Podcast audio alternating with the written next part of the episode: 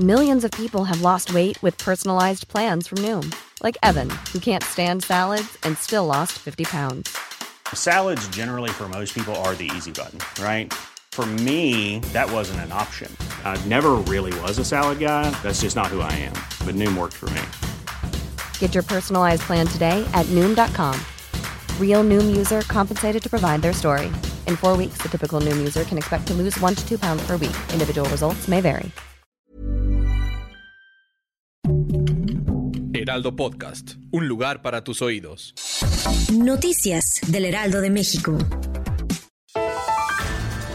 El presidente Andrés Manuel López Obrador anunció que la tarde de este jueves se dará a conocer el nombre de la mujer que será la nueva ministra de la Suprema Corte de Justicia. La posible elegida para el puesto está entre Berta María Alcalde, Lenia Batres y María Heréndira Cruz Villegas.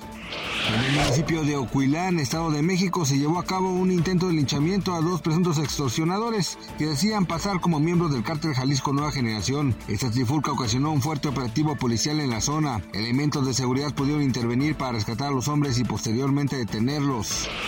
Después de dos meses del inicio de la guerra entre Israel y Hamas, los bombardeos no cesan. Incluso Israel intensificó sus ataques contra la franja de Gaza. Hasta ahora se reporta la muerte de aproximadamente 18 mil personas en Gaza desde que inició el conflicto el pasado 7 de octubre.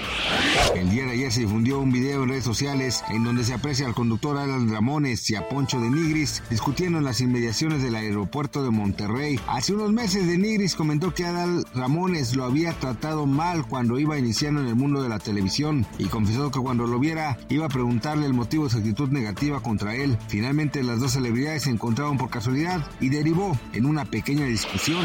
Gracias por escucharnos, les informó José Alberto García. Noticias del Heraldo de México.